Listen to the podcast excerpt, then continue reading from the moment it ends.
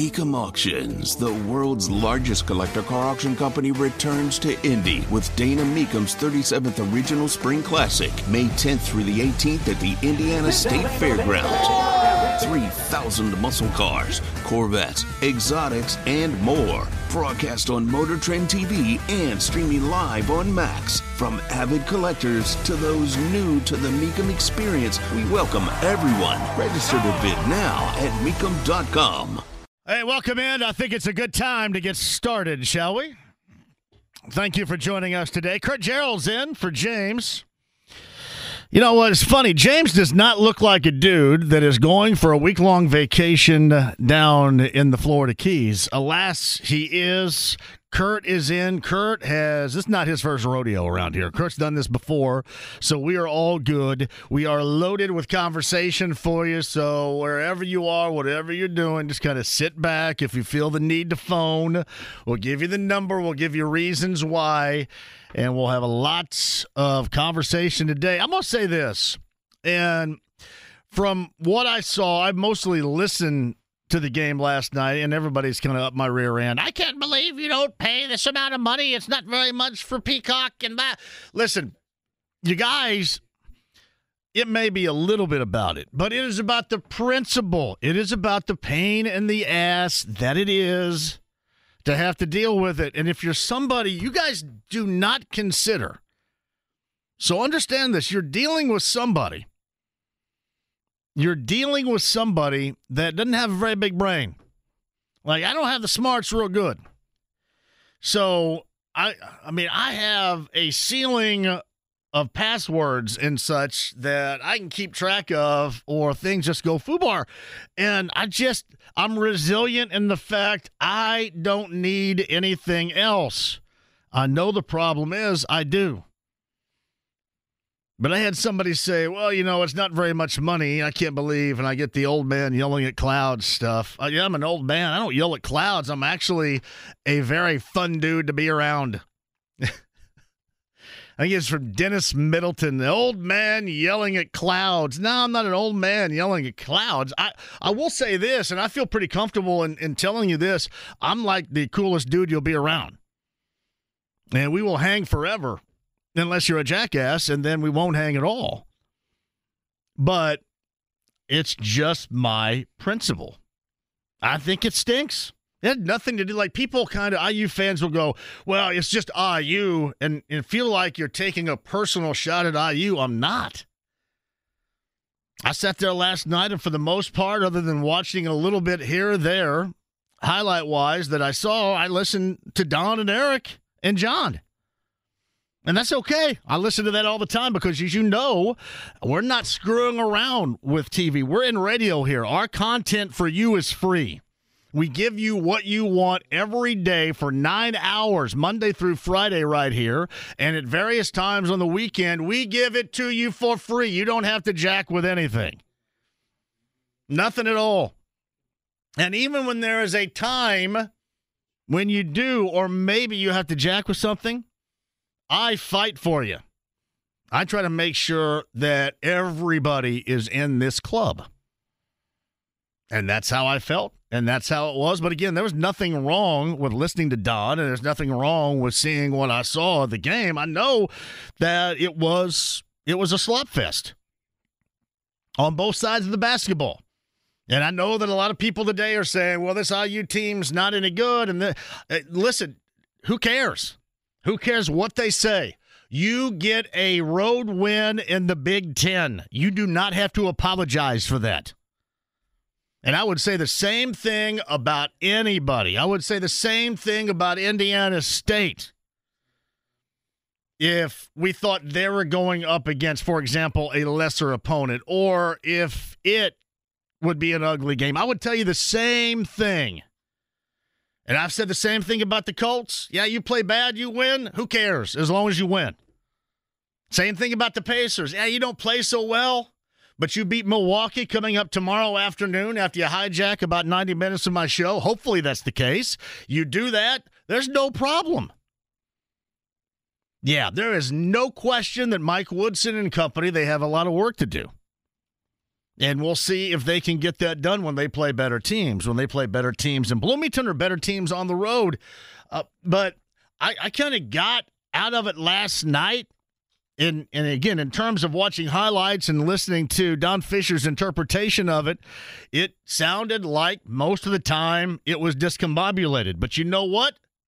IU went to Ann Arbor. They closed with a couple of made free throws and then a defensive play with a couple of seconds left. I, I don't know about anybody else. I I was thinking, man, Michigan's got to uh, purposely miss a free throw here because you just didn't have enough time to get that thing where you want to get it down the floor. You know, if you're playing that free throw game that late. I thought that that was a play, and I know, like we say that all the time. Yeah, just miss one. These guys are good at missing. Go up and get it yourself or whatever. And that's that's easier said than done. But I didn't think that that Michigan, Juwan Howard and Phil Martelli, I didn't think that they had much more of a choice on that last night. And that was the direction that they went. But no, seriously, I don't care about the turnovers. I don't care uh, really how it looks. All right, you're not painting a masterpiece. You know, one of these days you hope to, and you hope to get better, you hope to grow. And whether or not that's going to be with Xavier Johnson or at times without Xavier Johnson doesn't matter. But again, you go 2 and 0 in your first Big 10 games, one at home and one on the road, and you don't have to apologize to anybody for that. Nobody. And when you look at, at Purdue, you know that they wish that they had that Friday night game against Northwestern back. As they did on Monday night, they put the absolute hammer down against the Iowa Hawkeyes. And now it's hard. It is difficult. I mean, Illinois, you guys watched Illinois and FAU last night in the uh, Jimmy V Classic from Madison Square Garden. I didn't think Dusty's crew provided much resistance whatsoever with a couple of 30 point scores. One was a dude from Southern Illinois that I remember watching. Go, wait a minute. This guy, this guy's scoring on everybody on Dusty's team right now. Domask, Marcus Domask. And I know the first time that I ever heard his name when he was at Southern Illinois, I said, "What are they saying? Dumbass or dumb Domask? Domask is what they're saying. That's what it is." But man, he could not miss last night. But that's what I'm talking about. I mean, you take bits and pieces away and you make your team better. And if you're playing well this time of year, the coach is always trying to find something to yell about, to complain about, to gripe about if you're winning games so you don't become complacent. And if you are playing bad, you're always trying to hope you can squeeze by, get wins, and then you can figure all that out in a practice setting and then have that come out on the other end once you play in a game. So, yeah, don't sweat it. Don't sweat it. Yeah, I know a lot of IU fans are going, oh, what are you doing? You got to play better. I can't believe how bad they looked. I, I, I can believe it. I absolutely can believe it. But you're going to get no argument from me because you've won two and your first two in the Big Ten, and then you'll move forward from that. So if you guys want to talk about it, we can certainly do it. Come on, Boomer, get with the streaming times. A new convert, and it's not bad. Boomer. Am I a boomer? a boomer. A boomer was like a baby boomer. I'm not a baby boomer. I'm Generation X. We'll whip you. Generation X whips you. Nah, but it is principle. I will say this, Rex. You are accurate this is going to be, and I'll say this a little bit later on, I'm sure, to Josh Schertz, and I've said this about NIL, and I've said this about the transfer portal. It is a pool that everybody is swimming in by these rules right now. So you better jump in and start swimming, and that means everybody. And Rex, you're right about this. This is a pool in which we're all going to have to be swimming in so to get the programming that you want or to be left out, then ultimately that's what you're going to have to do. So I, I do understand that. At some point, kicking and screaming, I will have to join.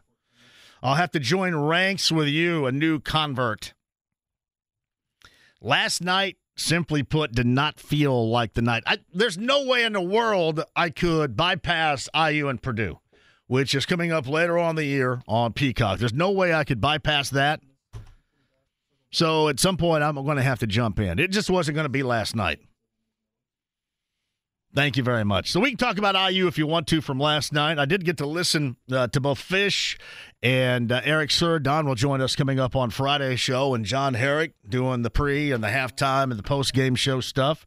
So it was good. I love me some radio, and always remember that we here in radio we give you that product, that content, what you're looking for. We give it to you, and we do it for free. Don't have to worry about that stuff with us and you won't again today. From the morning show, Kevin Bowen joins us coming up at the bottom of the hour. That is the morning wake up call with KB and Andy. Cav's going to join us. All right, we'll talk about that, talk about the Colts. I mentioned going back on Tuesday, which was yesterday after that Monday Nighter, that I I was wanting Jacksonville to win. Whereas the whole Colts world seems to think that the Colts could ultimately track down Jacksonville within the AFC South. I'm not so much worried about that considering they played Jacksonville twice and lost both games. What I wanted to see was Cincinnati put to bed. I wanted them to have a fork in them. Unfortunately, on Monday night, they got rebirthed. They got rebooted resparked, energized. And that's exactly, as a Colts fan, what you don't want to hear. I was talking to somebody from the Colts right before I came on, and I.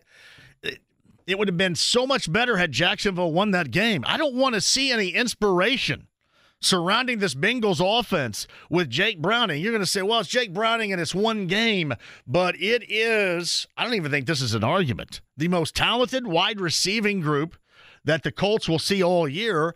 And it is not like their secondary is built to last in that capacity. So I wanted to see I wanted to see Cincinnati coming off a loss and a little doom and gloom, a no hope scenario. But now you come off that road win at Jacksonville and you're going to get a little inspiration out of that. That is going to be an incredibly tough matchup coming up on Sunday.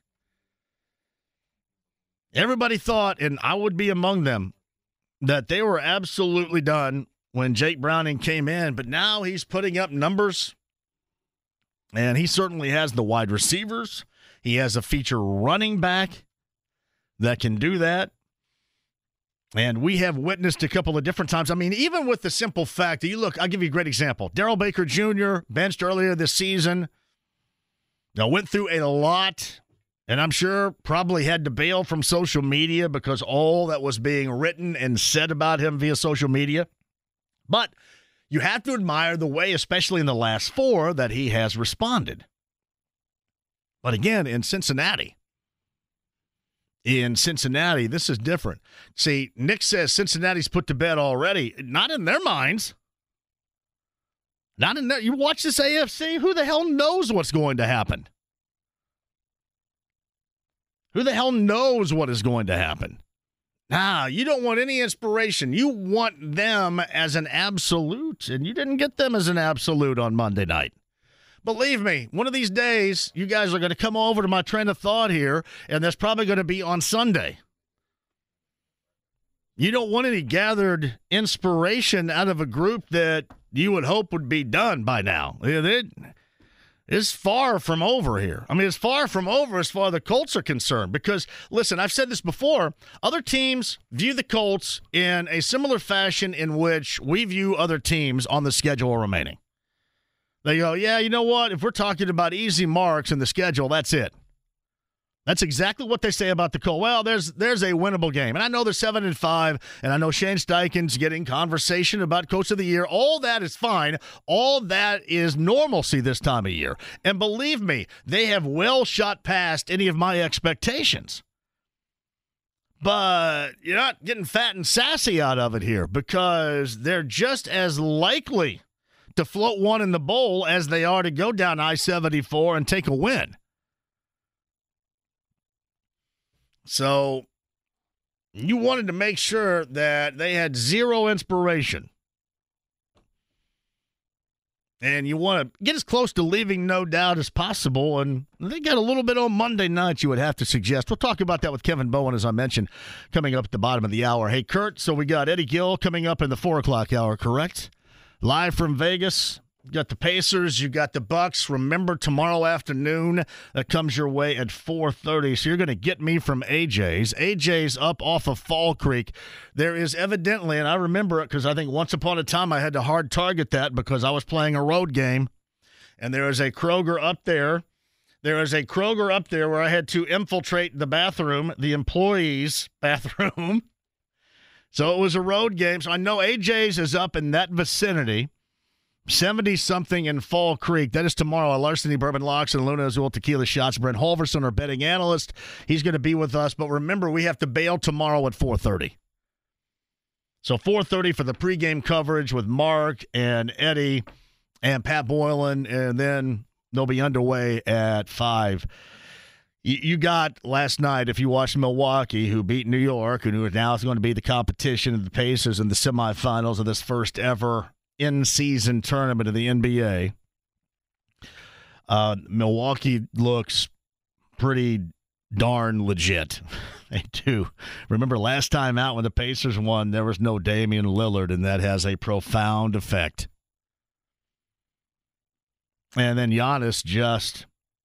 You guys see Giannis when he, I think he got a steal under his own basket and then basically pushed it ahead, took one dribble, and let one dunked. Yeah, I, I would suggest that that is probably a travel in some form or fashion. But even looking at it in the way that it was, and you can try to count the steps, you could say it was a travel or it wasn't if you saw the highlights of that. But I mean, even still, it is incredibly impressive. And it, last time out, last time out, you got incredible dominance from Giannis. That's exactly what I would expect again. And if you're the Pacers, you got to find ways and as I mentioned, coming off that Monday nighter and that that game against the Celtics, now, and you should, you have a level of expectations. I'll give you a great example. Like um, Nick just said, you know, Cincinnati's already put to bed, and you got people feeling good about the Colts and their position right now. And with that comes expectations. So now you have expectations that maybe midseason, start of the season, you didn't think you're going to have about this Colts team, and now it's seven and five, and you know where they are in the playoff picture. You know, now at seven and five, you're thinking, all right, we have expectations. And I had expectations going in this season for the Pacers, and those expectations, I was disappointed in four games they had had at home. But excited about what they showed against Boston because Boston arguably is the best team in the NBA. And the Pacers the Pacers deed up against as good a couple of players on the same team as you're going to find, as good a tandem with Brown and Tatum as you're going to find. And they deed up in a fashion in which we have not seen them. So that has resparked re-emphasized my expectations for this team. So I here's the other thing too. Did you guys see his name is Nick Friedell? And I know I'm gonna go down this path or I'm gonna seem like a whiny baby. And then this guy can send me yelling at clouds guy or whatever. Uh, Nick Friedell, who writes for the NBA for ESPN, I believe that it is, had asked the question last night, and we always kind of take that as a slight for those of us that follow the Pacers, and I know Pacers fans do, of hey, who is going to watch a matchup with the Bucks and the Pacers? And even beyond that, who in the world is going to go? Who is going to go in Vegas? And my response was, you know what you should have done?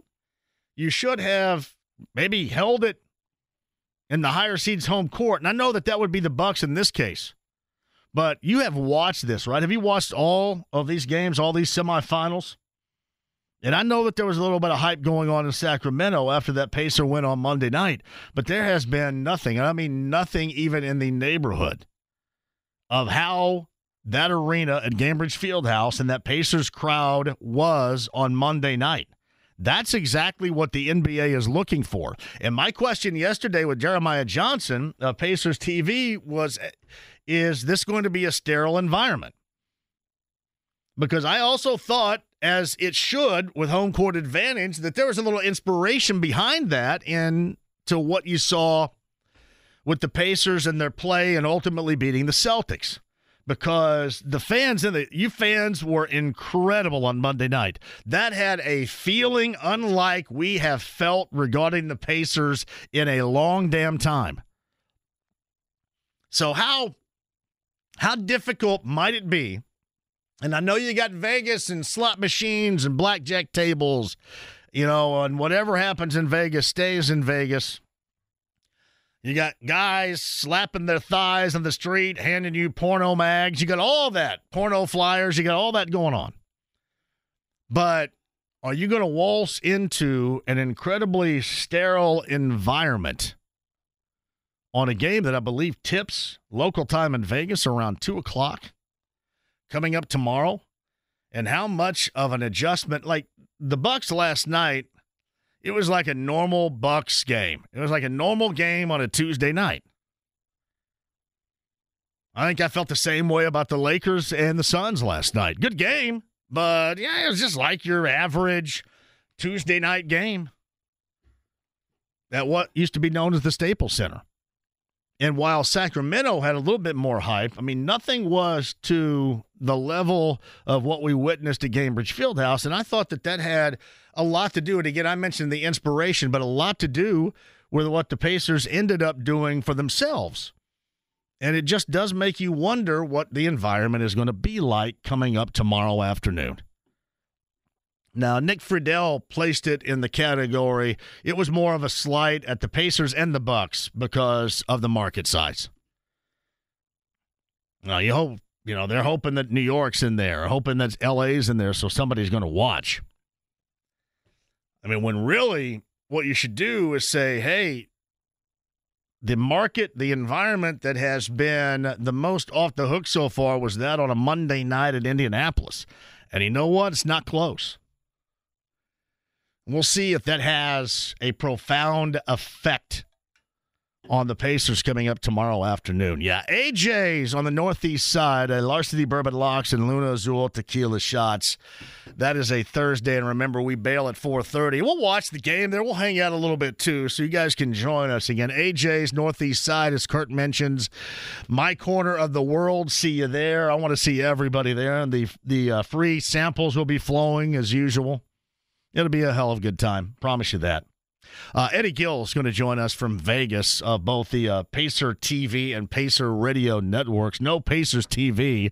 You are going to get Reggie Miller, though. There is a, a melting pot, evidently, of ESPN and TNT talent. So you are going to get Reggie Miller as a part of the call on ESPN in that initial game, and that should be fun. That should be fun. But obviously, we'll have it for you right here, and Eddie Gill will be a part of that with Mark Boyle. Eddie joins us coming up in the four o'clock hour, and seven in a row from my Sycamores. Indiana State on the road at Northern Illinois last night. I think at one point early on they got down nine. A very resilient group, and you've got a lot of transfers. Ryan Conwell from Pike High School. It was kind of interesting too. We really won't probably get into it that much. We will at a later date. But Isaiah Swope, who is a good, really good guard for Indiana State, started his collegiate career coming out of Castle High School at Southern Indiana. In fact, Southern Indiana, who's next up on the Sycamore schedule, beat them a year ago.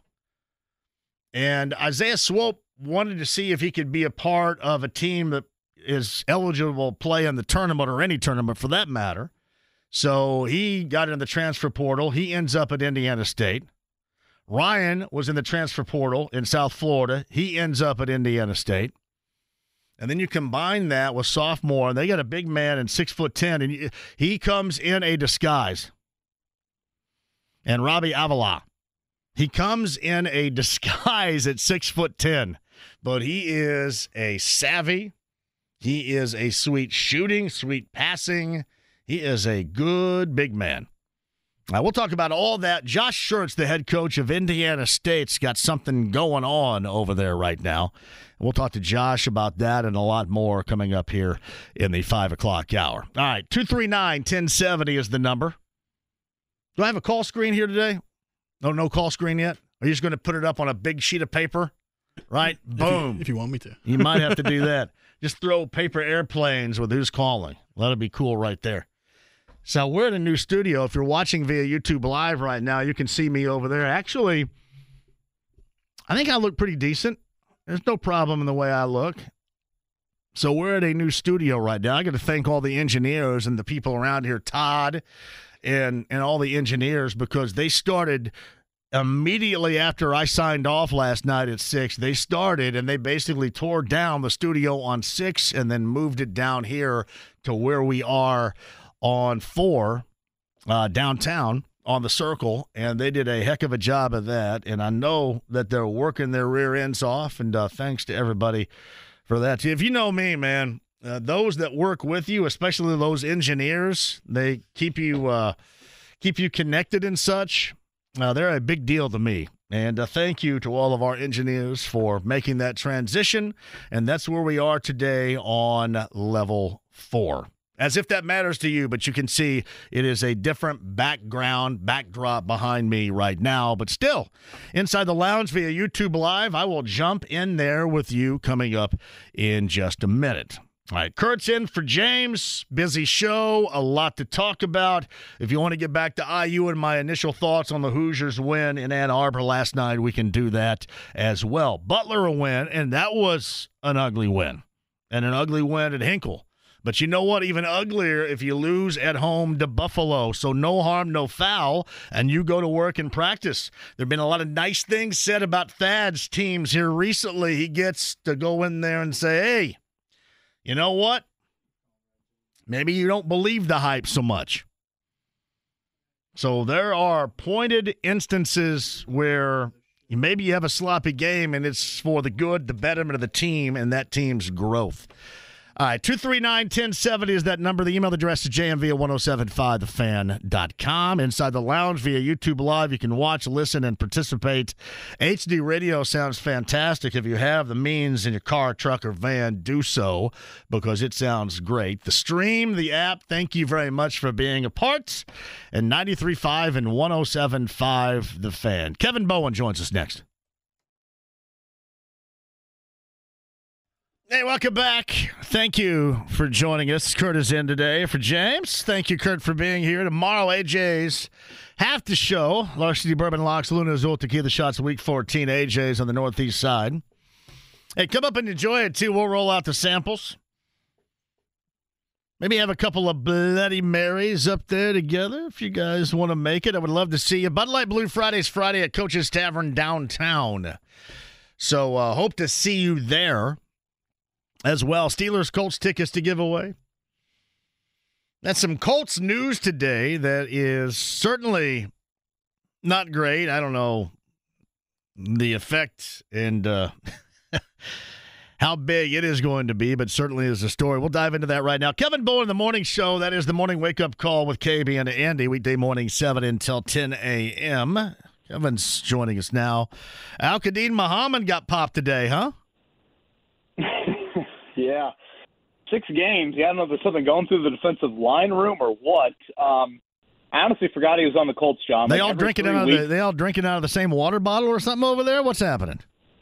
Well, yeah, I don't know. I mean, Grover did have them all over for those kitchen sink wings back during the Hard Knocks years, but uh, you know, I, I honestly see Al-Quadin Muhammad in the locker room like once every three weeks, and I'm like, yeah. oh yeah, he is on the practice squad. I, I, How about the same thing? Yeah. yeah. That he's here. You know, he started every game for this team two years ago. Uh, he started all 17 games and was actually kind of a somewhat important guy for the defensive line room for a couple of years. But yeah, I was in Chicago last year with Eberflus, and then I've been on the practice squad all year. I think he joined the team just before camp or right in camp. So yeah, six games, performance enhancing drugs that'll bleed into next year if they don't make the playoffs.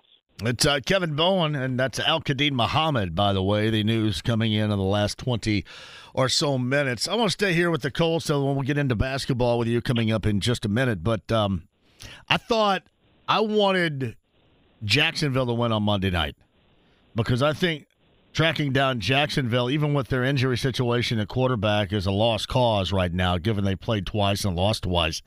I just didn't want to see an inspired Bengals team coming up on Sunday, and now.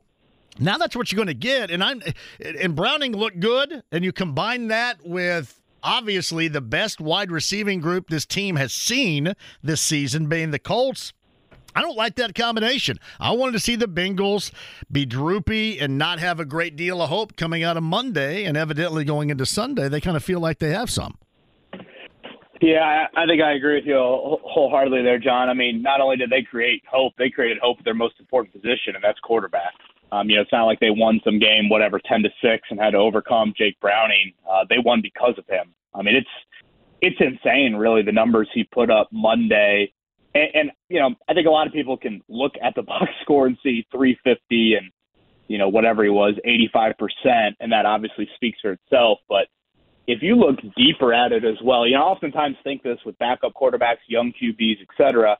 You know, what you want to do is you want to blitz them, um, see how they react to that, and then, you know, in all likelihood, if they are going to find success as throwers, it's just going to dink and dunk their way, you know, down the field. And if you watch the first quarter last night, that, that's or uh, Monday night, that's kind of what they did with Browning. And then all of a sudden, once that second quarter came, and he had hit it, I think he hit his first ten in a row. Uh, boy, everything changed. Um, I think he was eight of thirteen for like 150 against the blitz. Was not sacked. I mean, 13 attempts against the blitz. Wasn't sacked once. Eight of 13.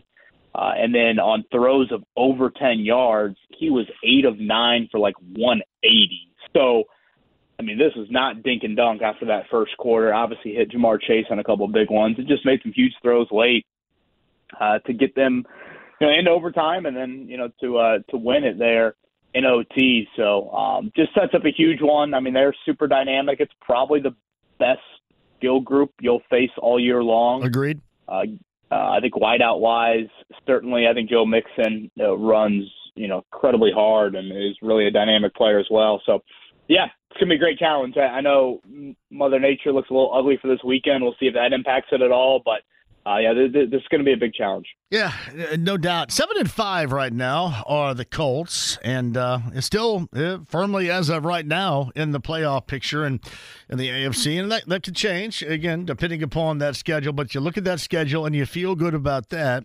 How good do you feel about consistently getting enough out of this offense because it was fantastic.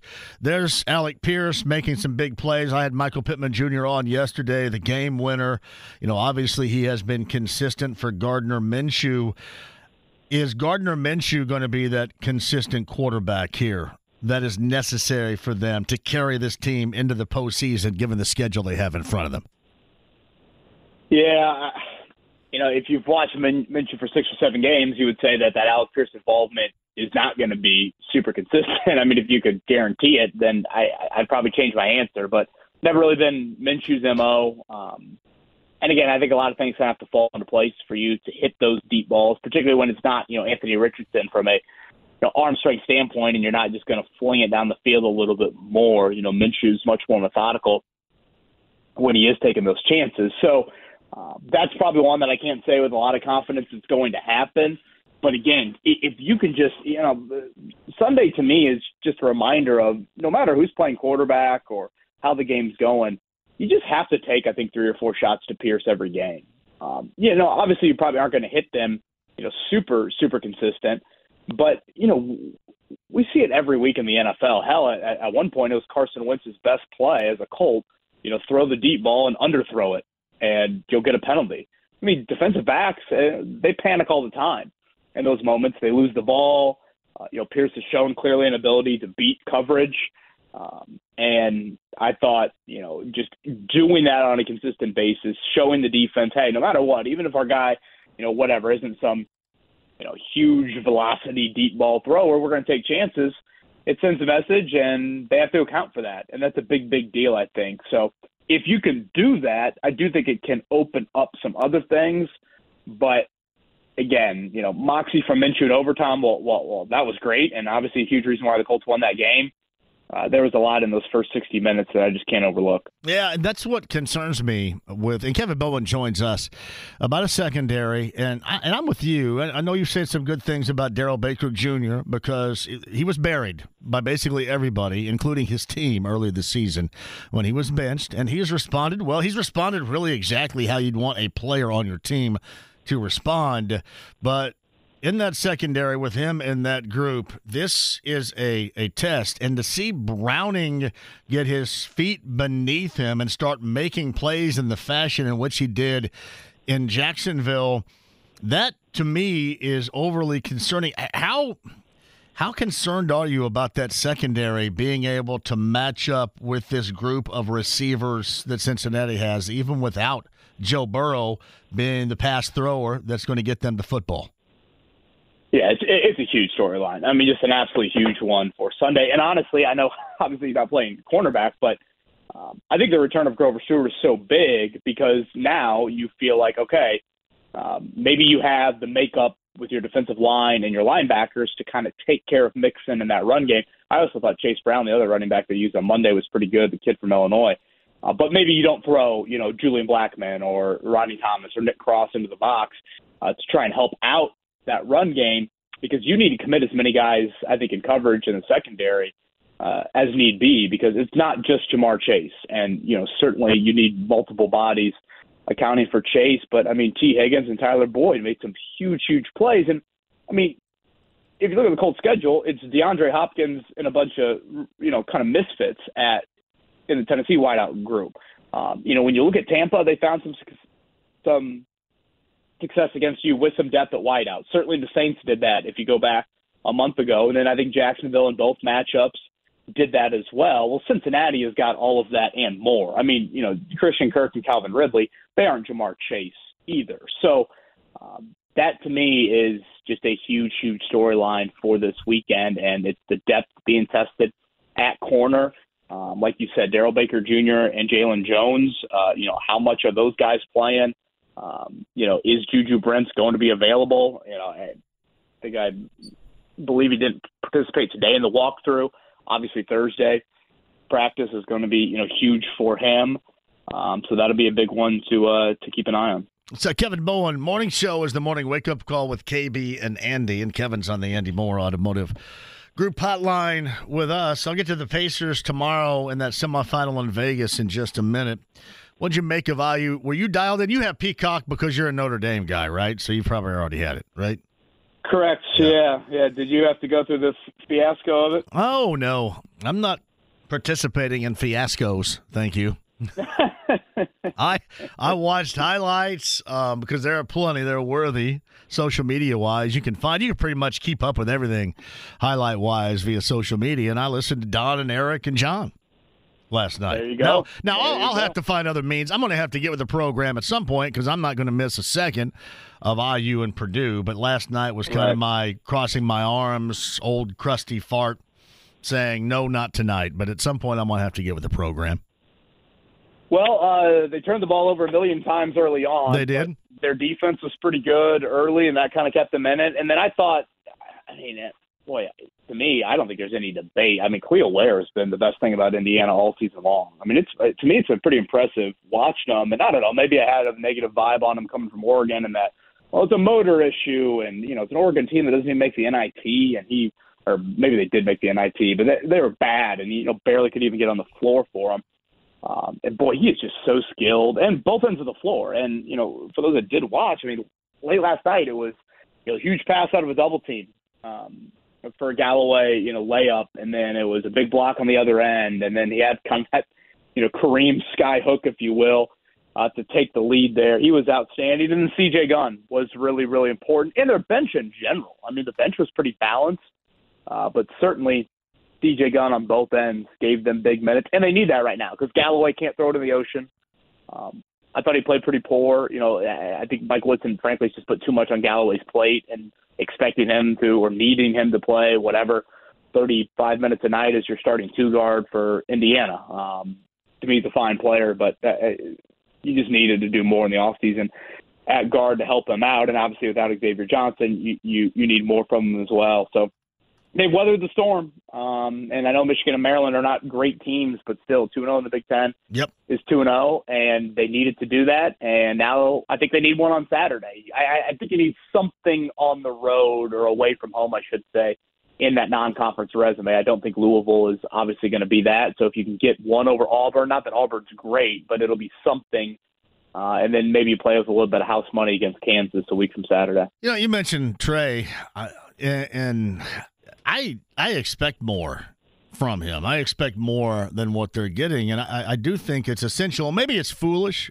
with that expectation consistently for him, but but I do, and I, I think that you need more than what he's going to have to offer, and, and what you can have would be three and twelves like last night.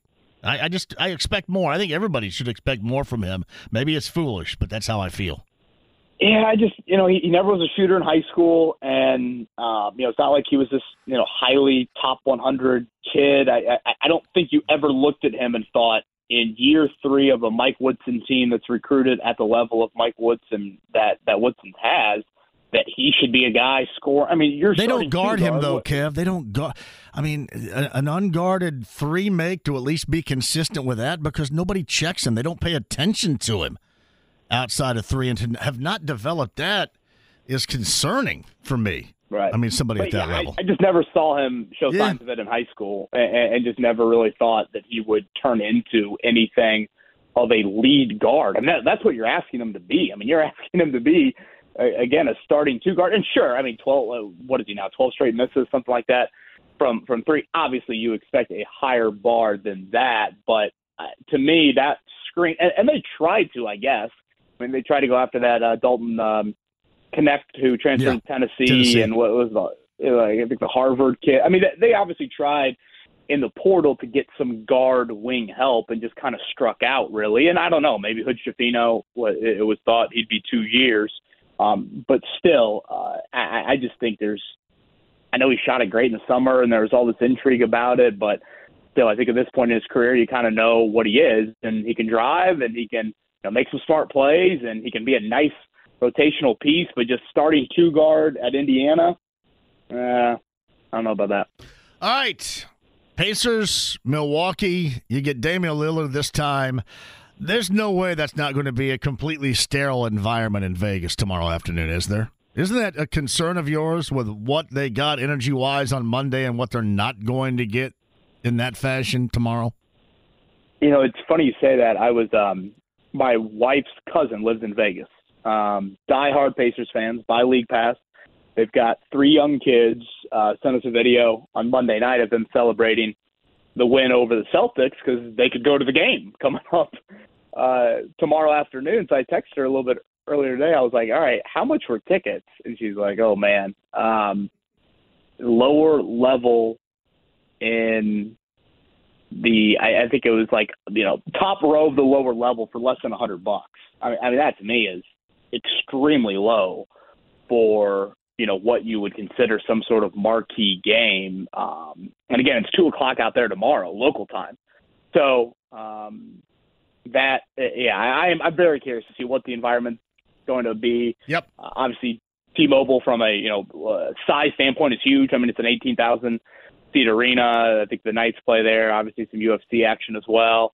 Um, yeah, like how did tickets work? Uh, we we had JJ on Jeremiah Johnson on earlier, and I, I was kind of curious, like you know, in no way could you have incorporated that into like even a, a potential season ticket package. I, I can't see like all of a sudden the Pacers and the Bucks like you know having whatever 500,000 season ticket holders fly out for the game. It's just such late notice. So uh, I have no idea why the game's starting at five o'clock. Like you know, talking with Eddie Garrison earlier, and he was like, "Well, you don't want to match up to Thursday night football. Well, put one at six and put one at eight thirty. One of the games you're going to have to. It's going to have to anyway. It doesn't matter. Yes. Yeah. yeah. So you know, bump one to six or bump one to. I mean, hell, seven to nine thirty. I mean, that's what we usually do. Or eight and ten thirty is honestly what we usually do from an NBA standpoint. So very confused about the the timing. I've loved so much of what the in season tournament has been, but um, I get Vegas is very appealing to a lot of players for a lot of reasons, but still, uh, environment wise, it's going to be quite the difference, I would think, from what Monday night was. All right, you got KB and Andy coming up in the morning at 7 a.m. Kevin Bowen's on the Andy Moore Automotive Group hotline. Yeah, make sure you keep old Redbeard in line over there, okay? well, how, how's the new studio treating you? That's fine. Yeah, I'm just kind of sitting here. Kurt's in here for James. James is down at his grape smugglers and in the Florida Keys right now. So yeah, just go. hanging out. No, not bad. Not bad at all. Yeah. So well, yeah. Good. All right, my brother. I appreciate you. We'll uh, we'll talk at you again soon, Kev. Thank you. All right, John. Yep, no problem. Kevin Bowen on the Andy Moore Automotive Group hotline. Eddie Gill, top of the hour. Josh Schertz, the head coach of Indiana State, 5 o'clock hour. I think we got stuff to give away, too. Have you looked that up? You got TSO? Kurt's going, man, stop putting all this stuff on my plate, dude. I just got in here five minutes ago. Quick break, we'll come back. 93.5, 107.5 The Fan. Jalen Smith, evidently doing better, uh, will not be available tomorrow or Saturday, according to uh, Rick Carlisle. Of course, the Pacers in Vegas. We'll get to that conversation right now. Josh Schertz, Indiana State, seven straight. Winners last night in DeKalb, Illinois, or Northern Illinois. I think they get Southern Indiana next. Southern Indiana, these Screaming Eagles beat them a year ago. But I'm very happy for my Sycamores and the job they've done so far. Their head coach, Josh Schertz, joins us coming up in the uh, 5 o'clock hour. Tomorrow, AJ's Northeast Side off of Fall Creek Road. That's a Larceny Bourbon Locks and Luna Azul Tequila Shots. Thursday, remember, half the show 4:30 pregame begins with Mark Boyle and Eddie Gill and Pat Boylan from Vegas for that in-season tournament semifinal in Vegas for the Pacers against the Bucks. 4:30 is when we bail, but we'll hang out. So please join us. The samples will be flowing. You know what we do on Thursdays with our Larceny Bourbon Locks and Luna Azul Tequila Shots and Brent Halverson. Meantime, on the Andy Moore Automotive Group hotline, he's a part of it out there right now. No, we're not ready yet. Sorry about that. Uh, what's that? No, he's not answering? No, he's not answering. Eddie Gill is not answering. So me and you will hang until we get Eddie Gill to answer. Eddie Gill coming up in a minute. And then coming up in the five o'clock hour, as I mentioned, Josh Schertz will be here. Um, JMV, did Kevin mention Juju Brents participated? Uh, he did not. I think maybe he misspoke on that. Uh, Juju Brents did not earlier today in practice. So maybe he misspoke. Hey, JMV, if you listened to IU on the radio last night, you knew how the game turned out five minutes before anyone else watching Peacock. I always do both, and there was a horrible lag on TV. Horrible lag. yeah, I did. I, I listened to it, and uh, as I mentioned, I'll have to join everybody else here relatively soon. Just not yet, but relatively soon.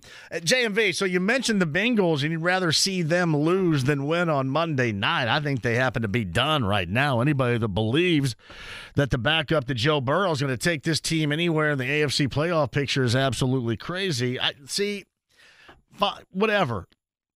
Whatever you think about, but I'm just thinking about a motivated team that still brings many of the aspects that the Colts struggle with especially in that secondary. That's what concerns me. And if you watch them Monday night, Jake Browning was really good. Really good. And so was Ja'Marr Chase. And Tee Higgins has. They got Mixon in the backfield. So, yeah, that does. It concerns me. I would have much, much rather had seen the Bengals. The Bengals lose on Monday night. Back to that conversation in a minute, but we found him in Vegas right now. I mean, you can't get Eddie Gill hanging out in Vegas before the game coming up tomorrow afternoon against the Bucks on the first ring when he's in Vegas. Eddie Gill's on yeah. the Andy Moore Automotive Group hotline, man. You're up to some stuff right now, I know. I wouldn't expect to get you on yeah. the first ring. No, no, no. I apologize for the delay. I'm sure you guys heard the call. Boyle uh, is, you know, we're at we're at craps tables, slot machines, we're well, all the all the things he mentioned. well, well, so, well. Wait a minute. I, and I know you dudes are incredibly professional. What are you actually doing? Yeah. What are you actually doing? Actually, actually, we just got back from practice, and uh, they they got lunch here at the hotel for us. Ah, so so so yeah, so that's that's what, that's what we're actually doing. I wish I had a better story for you. you see, that's what that's what Vegas is. I haven't been in a while. I got married there at the Venetian back in in okay. 2000. Actually, I got married. I got married, and we were on the flight back when the Pacers lost Game Six to the Lakers in the NBA Finals. And the uh, oh, in the finals, okay. yeah, the pilot, the pilot was keeping track of what was uh, was going on, but we were coming back and. Uh, the Pacers lost in the NBA Finals to the Lakers on that particular day right now. But no, yeah, you, you got to make up some stuff sometime when you go there. So I would expect a better story once you get back yeah. here. Okay, Eddie. yeah, yeah, call me uh, tomorrow. I'll work on or work on another story. Yeah, I brought this up a little bit earlier. I actually brought this up with uh, one of your colleagues, Jeremiah Johnson, yesterday. We saw mm. just an incredible, enthusiastic, energetic house on Monday, and I thought in a lot of ways that helped lift this Pacer team over the Celtics. I'm concerned about just how how, how should I put this? How sterile the environment will be tomorrow afternoon in Vegas for that game. Is that a concern of yours at all against the Bucks? Yeah, yeah. I, uh, I don't know if concern is the word I'm, uh, I'd use. I'm definitely interested in seeing. Um, I've been out here the last I don't know several years when when summer league is out here, and it's definitely taken off in terms of uh, turnout, interest, and, and and fan support. You know, and, and just the common fans coming, they just flock to the summer league games. So um, I'm interested to see what it may look like. Uh, obviously, in this inaugural uh, in season, you know, semifinal, uh, what the what the turnout may be and what and what the energy will be when, when ultimately you're, you're in a neutral site. And um, you know, will you have fans just gravitating towards individual players? Will they gravitate towards teams? Uh, I'm really interested in seeing what the energy's like. Yeah, me too. And and, and maybe maybe I'm not giving enough credit to you see a team that had been disappointed four times at home so far this year. I think we can all come to that conclusion. But Sure. looked so good in a couple of different aspects, Eddie, on Monday night in closing against an elite level team and then doing it defensively in a fashion in which we haven't seen so far this year. Is there anything they can play off of in that capacity that we might see tomorrow afternoon against the Bucks? Yeah, I think they've they've they've shown sporadically uh, that they have that in them. I thought that was maybe be one of their most uh, consistent games when you talk about a span of four quarters of playing solid defense against a prolific uh, scoring team. Obviously, they got the the, the great duo in Brown and, Tatum. Um, you know, they surround those guys with three point shooters. Jrue Holiday is a terrific point guard. So being able to get that done against that team uh, says says quite a bit. Um, but also now there's an expectation that's lifted because if you're able to do it against that team, the um, you know the consensus is you should be able to do it um, against other teams as well. You really got your hands full, obviously, with with Antetokounmpo and, and Lillard and, and what they're able to do. So it, is, it doesn't get any easier, uh, but you, you've shown what you're capable of. And um, one thing that has been consistent is their is their offensive firepower, and you hope they're they're hitting those same shots come tomorrow. Really, everybody, anybody can do anything with uh, Antetokounmpo. What do you expect right. defensively the Pacers to try to implement, try to do against him? He goes for 35 against the Knicks last night. They put up 146 in that win over New York and Milwaukee last night. But uh, ideally, what would you like to see the Pacers try to do defensively against him? Yeah, I think your your, your first point is the, is the is the greatest of them all. He he's going to give everybody the business on it just about every night. Uh, you know, a guy like him, arguably the best player in the game you just you just want to make it as difficult as possible. He cannot get ahead of steam and try to put him. He's got to see a crowd at all times uh, to, to try to discourage some of those drives. Um, what what that means though is now you're going to give up some some three point opportunities. And uh, as you saw what they did against the Knicks, they they really had it going from three point line as well. So um, ultimately uh, against that team, you you have to pick something that you that you're going to by default give up uh, you're not necessarily willingly giving it up. You're, you're definitely going to try to close out the three point shooters and make it difficult on them. Um, but he's such a handful. You just have to put him in a crowd as much as possible. Otherwise, he's liable to foul, you know, one or two guys out of the game. Yeah, and and see that was that was my concern because that was a yeah. concern when when and I know what they had to do with with Daniel Theis. He wanted it. They didn't feel they had room. But that was one of those games to where you were running out of big dudes. And when he goes for 54, right? right? And that's one of those games you kind of hope uh, that you have somebody of the veteran presence as a, a big. Is there a concern for you out of what happened last time he goes for 54 and everybody that was a big or the Pacer team seemingly was in foul trouble for that repeating itself tomorrow? Well, I think the, the, the Pacers have, have turned the page over here in the last probably week or two in terms of their – uh, their defensive schemes early on, and including that game. They were really content with playing one-on-one basketball, and if a guy got it going, then he was just going to get it going. Um, and, and in that game, I don't think they brought help to to to Giannis until maybe the fourth quarter. Um, I think he had 50 uh, through three quarters, maybe, um, or close to it. So uh, here of late, you know, and against Miami, they they brought help early against Jimmy Butler. They brought help against Bam. Um, you know, they brought help here against Tatum and Brown. So uh, I look to see them bring it, bring help to him early on than than what um than what potentially you saw in that last. Game. Yeah, game. it was almost like I can't. Was that was that the game where you said it in the fourth, and it took a while for them to implement it? Yeah. I remember listening to you and Boyle. Yeah. And uh-huh. you had said that really early, and it took them a while to implement that and I, I, thought it was almost going to be too late. And, and, that's not the first time you've done that. You've been right on top of it in terms of how you wanted them to play defensively and get the ball out of you know the guy that's incredibly hot out of his hands right there. But it seems like they, it's almost like it's with Rick. It's kicking and screaming to do that. Yeah, I think early on, yes, because I think they, I think they like made a concerted effort, like to try to play solid one-on-one basketball to try to keep their team, their defensively, try to stay out of scramble situations, giving up open three-point shots and and obviously that that hadn't been working at a at a consistent enough level. Um, but I, I do believe, uh, you know, as I've been watching and, and covering the, the last handful of games, they've definitely made a much more concerted effort, especially if you know if it's a guy like Giannis. Uh, felt like Jimmy Butler in Miami when he was on the post, they were coming to him off of one dribble. Uh, I look to see them do a, a, a lot more of that um, tomorrow, and, and potentially even moving forward. They've had more success with it.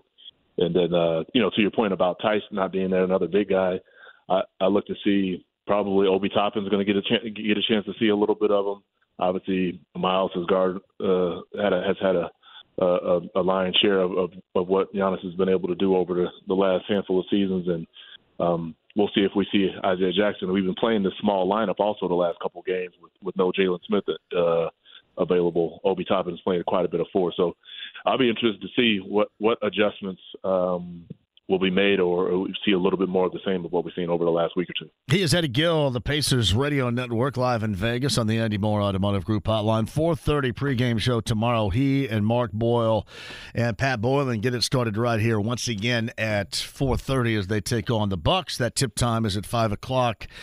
Um, what would they do different defensively that, that you felt helped gain control of that game, especially late? I, I thought Shaquille O'Neal mentioned on the TNT broadcast that – you know, late stops, you can score a lot and maybe not be great defensively, but if you mix in late stops, uh, that can prove to be the difference in games, and you can get over even if you're not great defensively. And they did that. But was there anything else you saw defensively they did differently against? Really, if you're talking about a tandem on any team in the NBA, you're not going to find two better than what you get with Brown and Tatum. What'd you see out of that defense that maybe we hadn't seen consistently whatsoever prior? Well, I think two things. Um, I think Boston Celtics have, have really they they live on isolation basketball with with that as good as Tatum and Brown are. Um, and in and in this particular case, I think it actually worked in the favor of the Pacers because they were content with taking what what I view as bad shots, especially if they're not going in. Um, contested two point fadeaways, and and I give Nesmith and Bruce Brown a ton of credit because uh, they are really good perimeter defenders, and they just made it hard as hard as they can on those two guys. Um, you know, you throw Andrew Nembhard in there as, as also they're one of the best uh, perimeter defenders in terms of just one-on-one defense. So they didn't do a whole lot of ball movement. Um, they were just content to just come down and go one-on-one. And you know, that, to the Pacers' credit, they did a nice job of making them take those tough shots, and um, you know, they were able to get those stops. So Eddie Gill, who is with us, man, Nesmith he was huge on Monday night, certainly. Um, can he be a, I'm going to say a defensive stopper because nobody's going to stop anybody, but can he be somebody you can lean on to get you at least some defensive stops and maybe be the best defensive player on this team? Because there were moments in that game on Monday he looked like that. And then when he gives you some offense, that's even more because you know you're going to get the energy on both ends. Yeah, I think he's definitely that guy. Um, and, and, you know he can guard one through four because of because of the size, and especially with modern day basketball, these fours these four men aren't, aren't you know back in the day fours. Uh, and shoot, we saw him play uh, go and guard Joel Embiid for half a quarter in Philly. So, yep. so yep. we, we saw him battle with him. So he's definitely that that type of guy. And then in, in this this game against the Celtics, I believe he had ten points in the fourth quarter. So he's more than capable offensively. He's not just a uh, defensive, you know, well, he is a defensive-minded guy, but he's not only a defensive guy. He's he's done really well. He's shooting the three ball extremely well. He drives out of that corner well, so he's doing a lot of damage offensively as well. um, uh, he, definitely can be your, your stopper if it's just playing one-on-one defense. All right, I'm, I'm curious your thoughts on this. Uh, first time out in that win, we, we didn't see Damian Lillard. Um, we saw Damian Lillard last night, and he fits the mold there like you thought he would when he ended up in Milwaukee. What type of challenge is he going to pre- present tomorrow afternoon to this Pacers team and their defense? Yeah, significant one. If he if he's got the three ball going the way he, the way he's plenty capable of and, and has, where he's shooting it from from 30, 35 feet away, that's a lot of space to cover. Uh, the one other concern that you have with him, along with Giannis, is they will put you in foul trouble pretty quickly. They put they get their team in the bonus, and if, if he gets there, he's shooting ninety percent or better from the line, so he's going to get there and make them. So you start thinking about you know late game, tight game situation. He's a, a significant challenge there. Um, you just got to guard him all over the floor as soon as he crosses half court. So that just increases the space for their three point shooters. They got Brook Lopez out there, seven one, seven two. He's shooting it from the hash mark. So there's just a lot of space to cover when when you're dealing with this team. Um, if anybody except for Giannis has the basketball, um, you know, if he has it, you, you got to you try to pack the paint, but you still got to close out to those perimeter shooters. So um, they're still trying to figure out, you know, how those guys play together, how to, you know, jive with Khris Middleton as well. Yeah, um, he's an all-star caliber player, you know, a couple seasons ago, and um, but I think that I think they're finding their way. You know, there's a lot of, about you know their struggle, this, that, and other. But I'm I'm pretty sure they're like 16 and five, so they're not doing too bad. I keep thinking this. I keep thinking at some point they're they're going to come to the realization that they may have been better off with Holiday over Lillard. Yeah. I don't know when that They time is going to be, but I'm I- I'm just I, I'm guessing that's coming. There's an argument for that. Yeah. Um, I don't know how, uh, but there's also you know you, you talk about how good Damian Lillard is offensively. There's you know it's an argument to say that they're slightly better, uh, but defensively they, they they definitely took a step backwards. Um, and, and and honestly, when when Giannis and, and Khris Middleton were, were if they didn't play on a given night and Jrue was out there, would you, you would easily see him go and put 30 and 10 on the board. So he was he's a guy who's plenty capable offensively. He just took a step backwards, or take a take a step back, you know, in terms of his own personal offense and and and uh, productivity to let those other guys get off. But um, defensively, they definitely took a step back. And when you start talking about playoffs and championship aspirations, you know, that's where it really started making a difference. Here's Eddie Gill. He's got the radio broadcast with Mark and Pat coming up tomorrow. Again, that pregame show is at 4:30. I- I'm assuming that you have thoroughly enjoyed this in-season tournament, as the Pacers and the fan base has.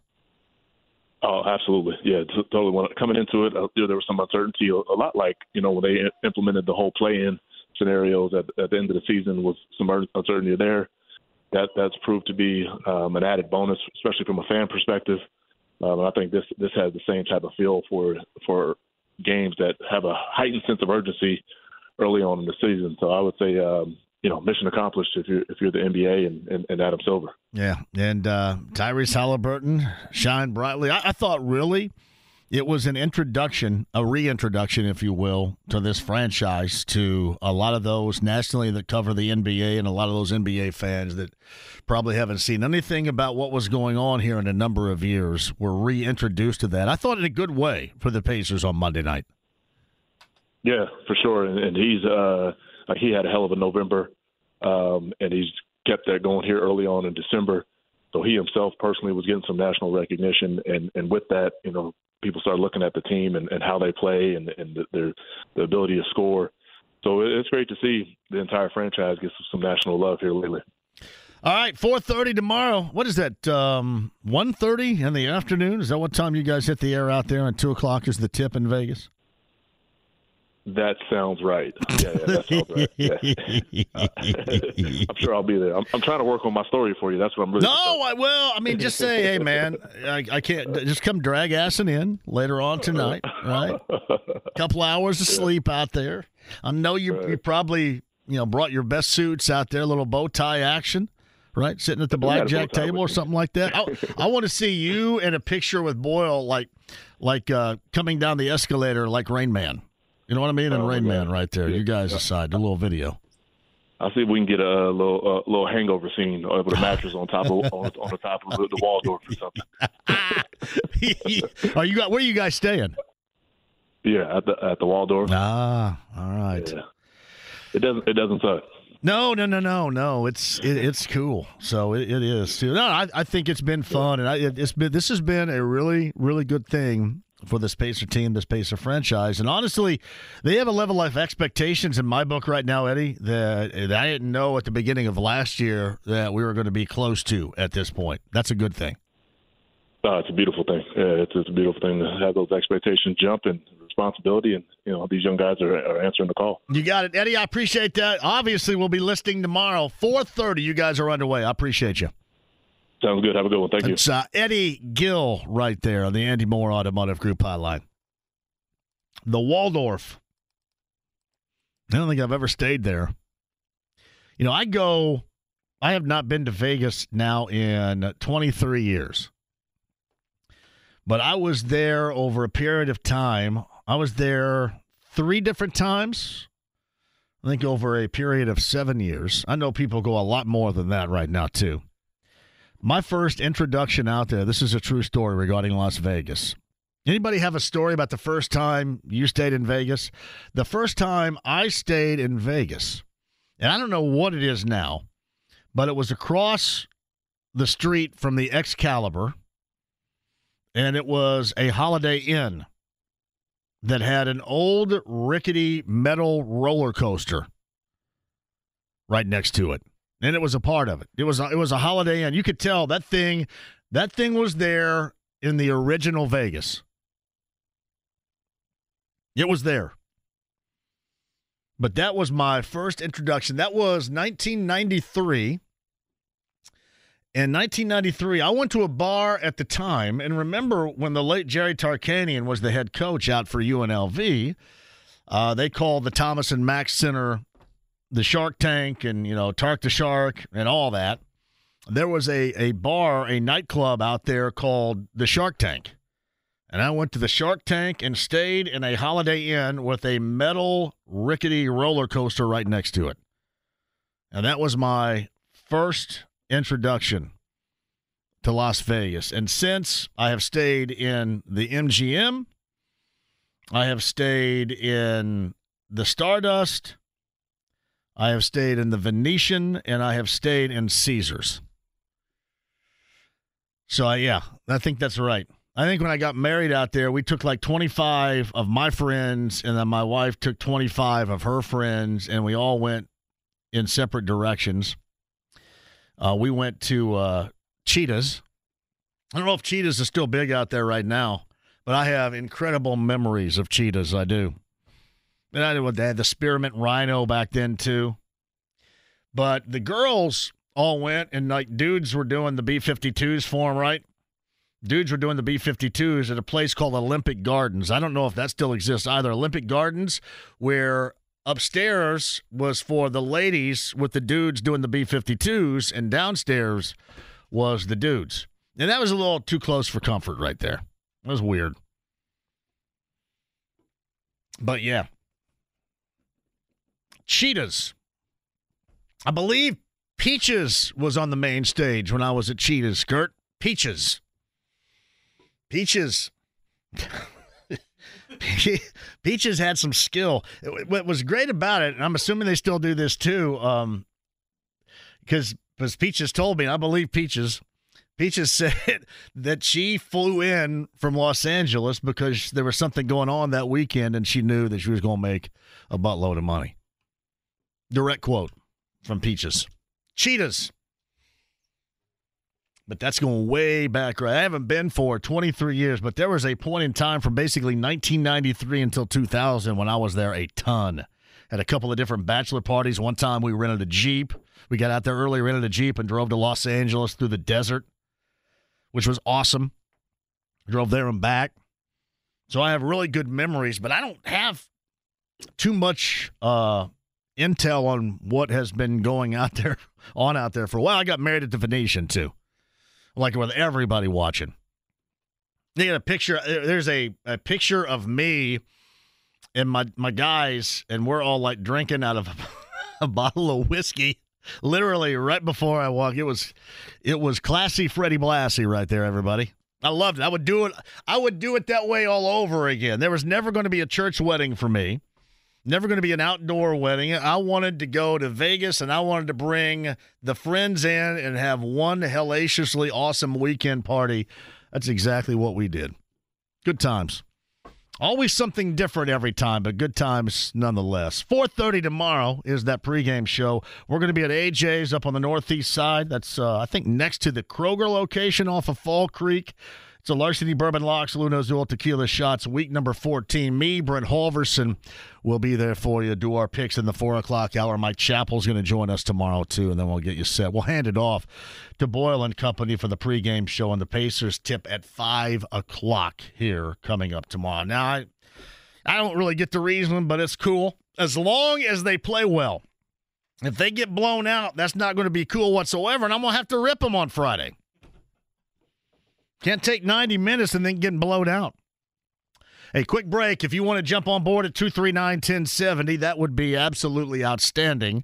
Josh Schertz is the head coach of Indiana State, and he's going to talk about some things that have been really common in our conversations here recently the transfer portal and NIL and how they're doing with that at Indiana State. And the Sycamores have won seven consecutive with a win last night over Northern Illinois. Josh Schertz will join us coming up in the five o'clock hour. We do have Trans Siberian Orchestra tickets. We'll do that coming up in the five o'clock hour as well. Kurt is in for James.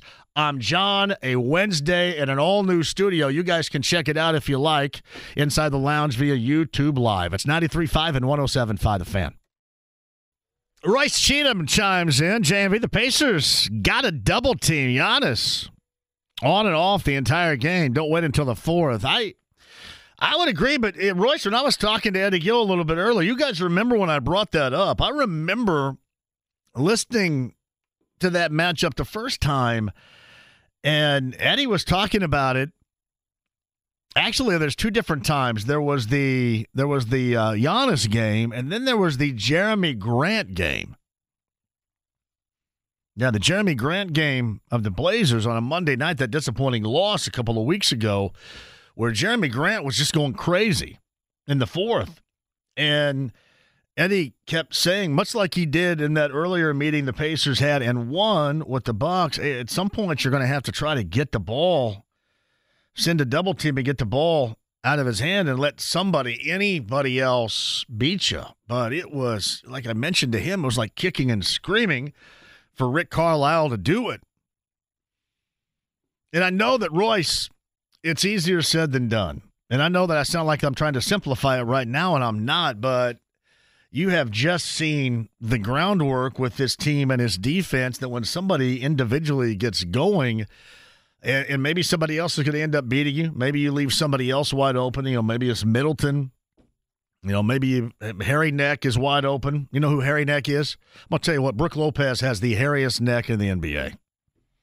And because I said that, he'll probably go off against Myles tomorrow afternoon. But my man, my man, is the hairiest neck in the NBA. And I bet you guys didn't know that his brother played on that team last night unless you were watching late in the game. And you saw Robin Lopez go in the game. So now what I'm saying is somebody else may end up beating you out of it, but it just seems like that this, I think Royce will take more of an uh, implementation of of not just reacting, but it is planning for because you know what you're going to get, if that makes sense. Like everything else has been reactive. And as I mentioned, it's not like they really want to do it. And, and, as Eddie mentioned, it's because they just haven't done it well or haven't done it enough. But you just can't leave yourself that vulnerable. We'll see what the Pacers look like coming up tomorrow afternoon. Royce, thank you for that. Josh writes this How do you always have so much to talk about? Well, it's good because we do sports and we do sports around here, and there's just a lot to talk about. Well, there was IU winning last night. You know, the Pacers coming up tomorrow afternoon, the Colts. And it is so much better. People think, oh, you thrive in the negativity. You just want to be there to stir something up. That helps your ratings. Uh uh-uh. uh What helps my ratings is when you guys are all happy about everything. You're not pissy about anything. When your favorite team is winning games and you can get on social media and talk junk to everybody that has talked junk to you over the last handful of years. That's that is when we see a ratings push here. Negativity only goes so far. I mean, think about that for a moment too. Like I, I start the seventh hour of local programming here, and I start, and then I immediately start griping about stuff. You go, oh man, ah, and, but it's endless with the positivity with your favorite team. It's endless, and that is what stirs it up for you. You want to hear the truth, and we're going to give you the truth. And you want to hear it. You want to hear our opinions on it. Certainly, if it's negative, then rightly so. But you do have a shelf life on the complaining. So I guess, Josh, that is just part of being around here for 19 or so years and doing this. That's certainly what I have noticed. Now, it's different. Like, we're down on four now. So you got uh, IBC, the news station across the hall here. Uh, you can just, you know, shake your fist at, at anything as long as you're coming from one particular angle. And everybody's going to go, ah, yeah, because you know that's what you're going to get. And for us, it's just different. But it has always been the case that you embrace the winning aspect of it. And that's what really gets you fired up. And that's what really helps us.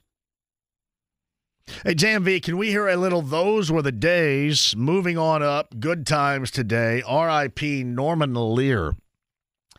The creator of so many, especially my generation, Generation X, the creator of so many incredible television programs.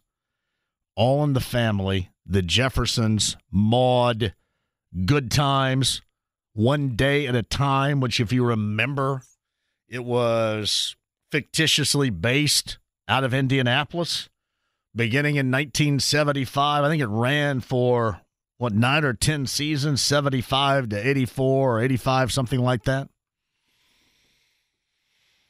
Uh, but no, so many, and I'm leaving some out right here. Uh, he was an absolute genius, and a lot of what you enjoyed, and you kind of wonder about the content that he put together back then. How much of that would fly today?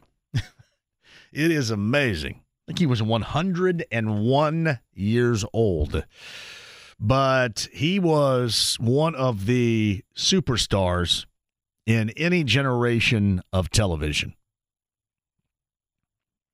in any generation. Norman Lear. So, yes, Jim McCann, that is a hell of an idea right there. There, no doubt. One of the guys. Uh, JMV, I think the Colts need to be racehorses and have blinders on. They don't need to look behind only the teams ahead. And that's fine. I'm just saying you got what we have eyeballed certainly an easier path schedule wise. And I want it to be as easy as possible. I, I just wanted Cincinnati to feel like they were done more than they do now. Re energized is what I would call them right now, and re energized is what you do not want. It's from Joe. So I remember hustling home after school to watch Valerie Bertinelli on One Day at a Time. We all did that. Yeah, it was it was a stark contrast too because you embraced Valerie Bertinelli and then you kind of looked at Mackenzie Phillips and thought, "What the hell's happening here?" I mean, contradictory. But yes, I was right there with you. Got Jonathan, good to go at 239 1070. Jonathan, welcome to the show. How are you? Hello, Jonathan. Go ahead. Oh, okay. Sorry, it was dead silent there. Um, yeah, I, well, hey, I tell you what, you brought up a good point. And until further, no, until further notice, when you call into the show, and if you've called in here before and you've got a kind of a normal routine of things that you hear when I bring you on, until further notice, you're not going to hear what you normally hear. But that that you're still there is what I'm trying to tell you, Jonathan. So you or anybody else that calls in, if it sounds weird, it's just because we're in a new studio and they're still putting things together. That will be rectified, just not today. But you're still live, local, and late breaking as you want to be. Okay. Oh, that's cool. I yep. need a fresh pair of shorts, but that's awesome. Enjoy well, the new studio. Uh, well, you just I'm assuming you have some clean ones, so go ahead. Yes. yeah. um, with uh, without Jonathan Taylor and being in the red zone, I don't know if it was just the product of Tennessee being really stingy in the red zone, but do you think that they need to Steichen needs to save some of those trick plays for getting into the end zone from from here going on? Um, I, listen, this is Shane Steichen. I don't know if he's saving anything. I mean, other than I guess the Zaire Franklin plays, we talked to Zaire last week about, you know, him being on offense in one play, and I'm joking about that. That's not the case, but I, I don't think that dude's saving anything. I think he's, Oh, okay. I think he's a possibility of throwing anything out there at any point in time, um, whether it ends up working or not in this case. So yeah, Yeah, well, I think I'd rather see Granson on a jet sweep on a third and goal than a fourth and one, at least from now on. Um but uh, it's interesting how the Colts elevated two wide receivers to the roster, and suddenly Pierce played great in Week 13.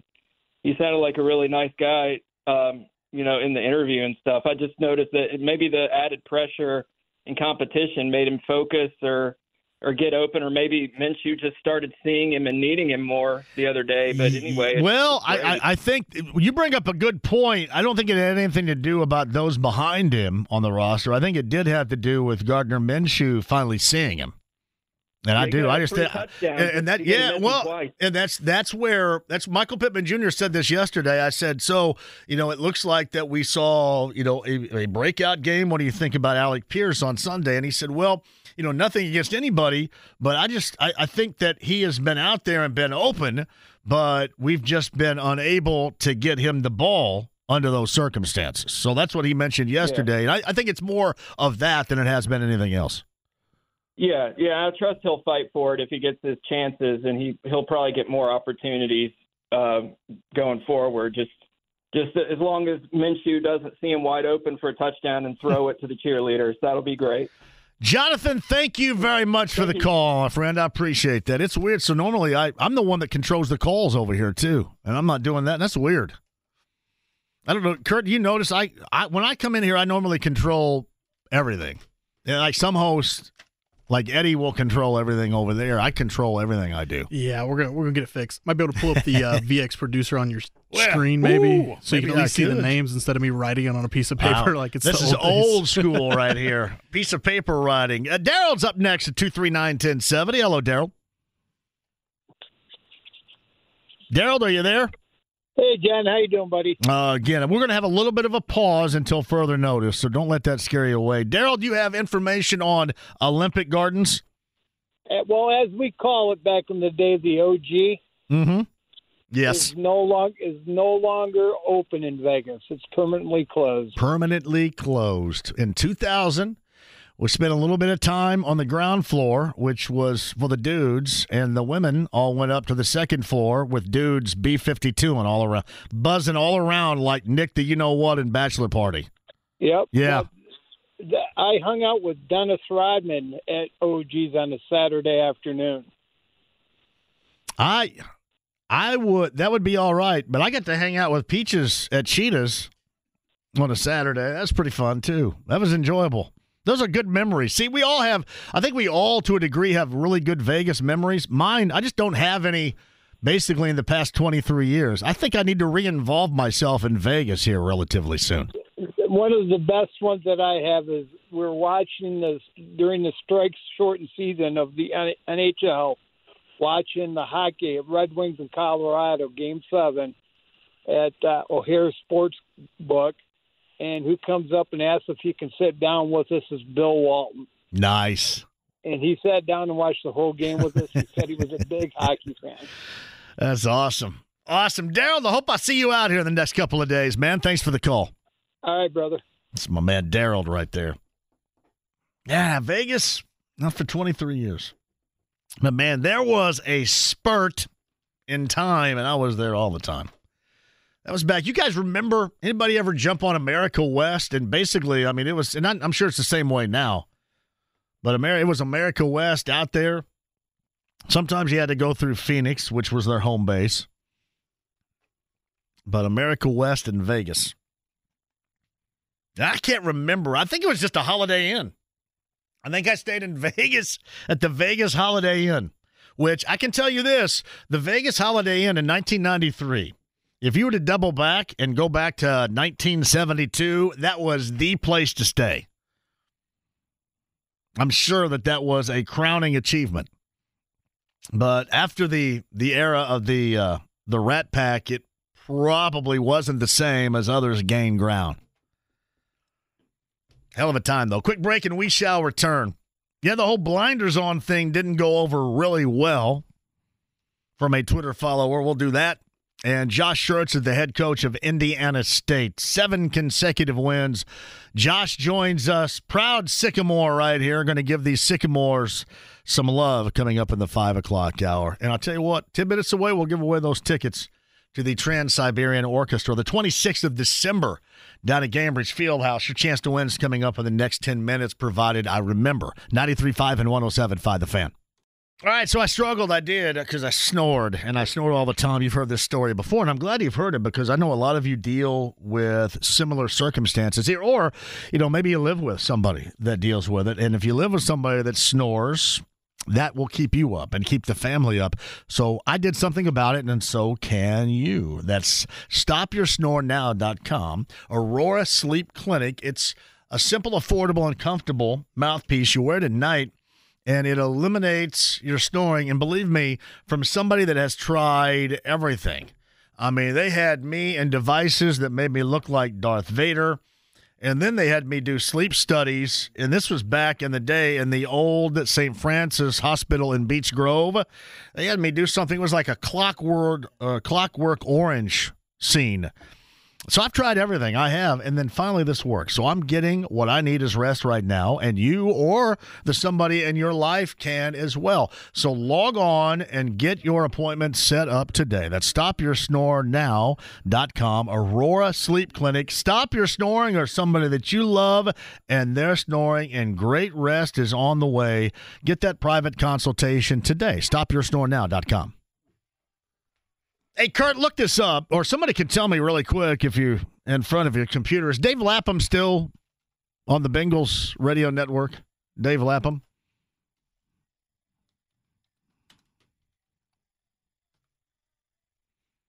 Is he, Kurt?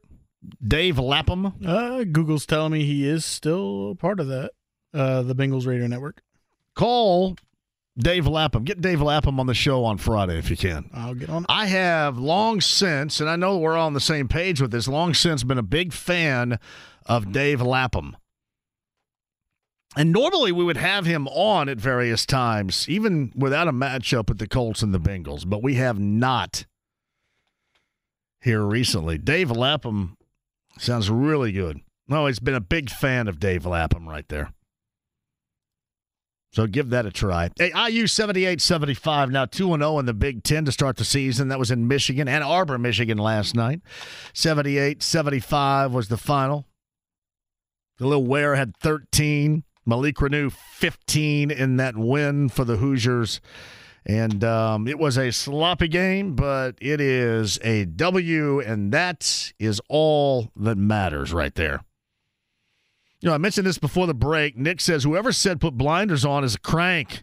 This Colts team needs to play like they're the eighth seed, and every team they play is the seventh. I'm telling you, you cannot. You better look at people in front of you and people behind you. This is the type of season, the type of December that things are playing out in this fashion, in which what you're talking about or thinking about right now may not be the case as an end result. Back to that coming up in a minute. The head coach of Indiana State, he is a friend of this show. Sycamore, seven consecutive wins a winner last night at Northern Illinois.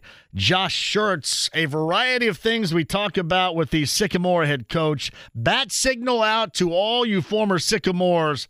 The basketball head coach, Josh Schertz, joins us. And by the way, number nine at 239 1070 right now. Trans Siberian Orchestra, the 26th of December at Gainbridge Fieldhouse. Number nine at 239 1070. You're going to get a pair of tickets to enjoy the holiday season season on us. Number nine, 239 1070 on 93.5 and 107.5 The Fan. Josh Schertz coming up in a couple of minutes, the head coach of Indiana State. I just got this JMV at 1075thefan.com. JMV, I know it's a great time of year, and I'm so glad it's back. You and the great folks from Pajamagram. Exactly. Pajamagram is back, and me and me telling you about Pajamagram in Smooth Seduction Satin Gift Set. It is back. Now, remember a year ago, a year ago it was naturally nude pajamas, which is also pretty awesome. Smooth Seduction Satin Gift Set. Now, I don't know about anybody else, but I was talking that up in the break. I was thinking about that satin eye mask a little bit right there. I was kind of wondering what was happening there. So, yes, thank you very much, Jim. It is back. Pajama Graham is back once again. Hey, tomorrow's show, and again tomorrow's show because of the Pacers as they get things underway pregame show wise at 4:30.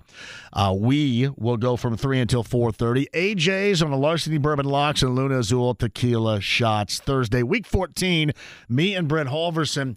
So we will have to move some stuff around. Mike Chappell, as he normally joins us, will join us tomorrow. And then we'll do our larceny bourbon locks and Luna Azul tequila shots tomorrow at four. Bail at four thirty. Although I will hang, we can hang together. The samples will be flowing. I've heard great things about the food at AJ's. I just want to see everybody on the Northeast side join us tomorrow. And I mean, hell, we'll watch the Pacers and the Bucks together. So that is tomorrow. Larceny Bourbon Locks, Luna Azul Tequila Shots. That is a four 30 start time for the Pacer pregame show.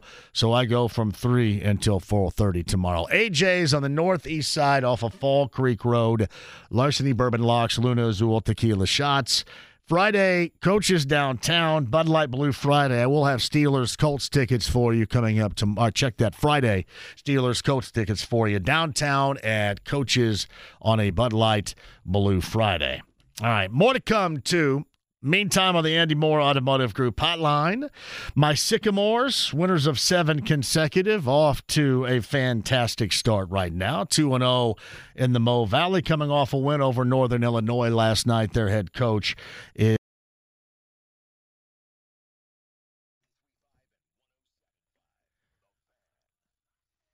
Josh Schertz, the head coach of Indiana State. My Sycamore friends out there, a little bit of love for our alma mater right there. Playing really well so far this year, too. Josh Schertz Podcast 1075thefan.com. Inside the lounge via YouTube Live. And again, if you've noticed the background is different, that's because the studio is different.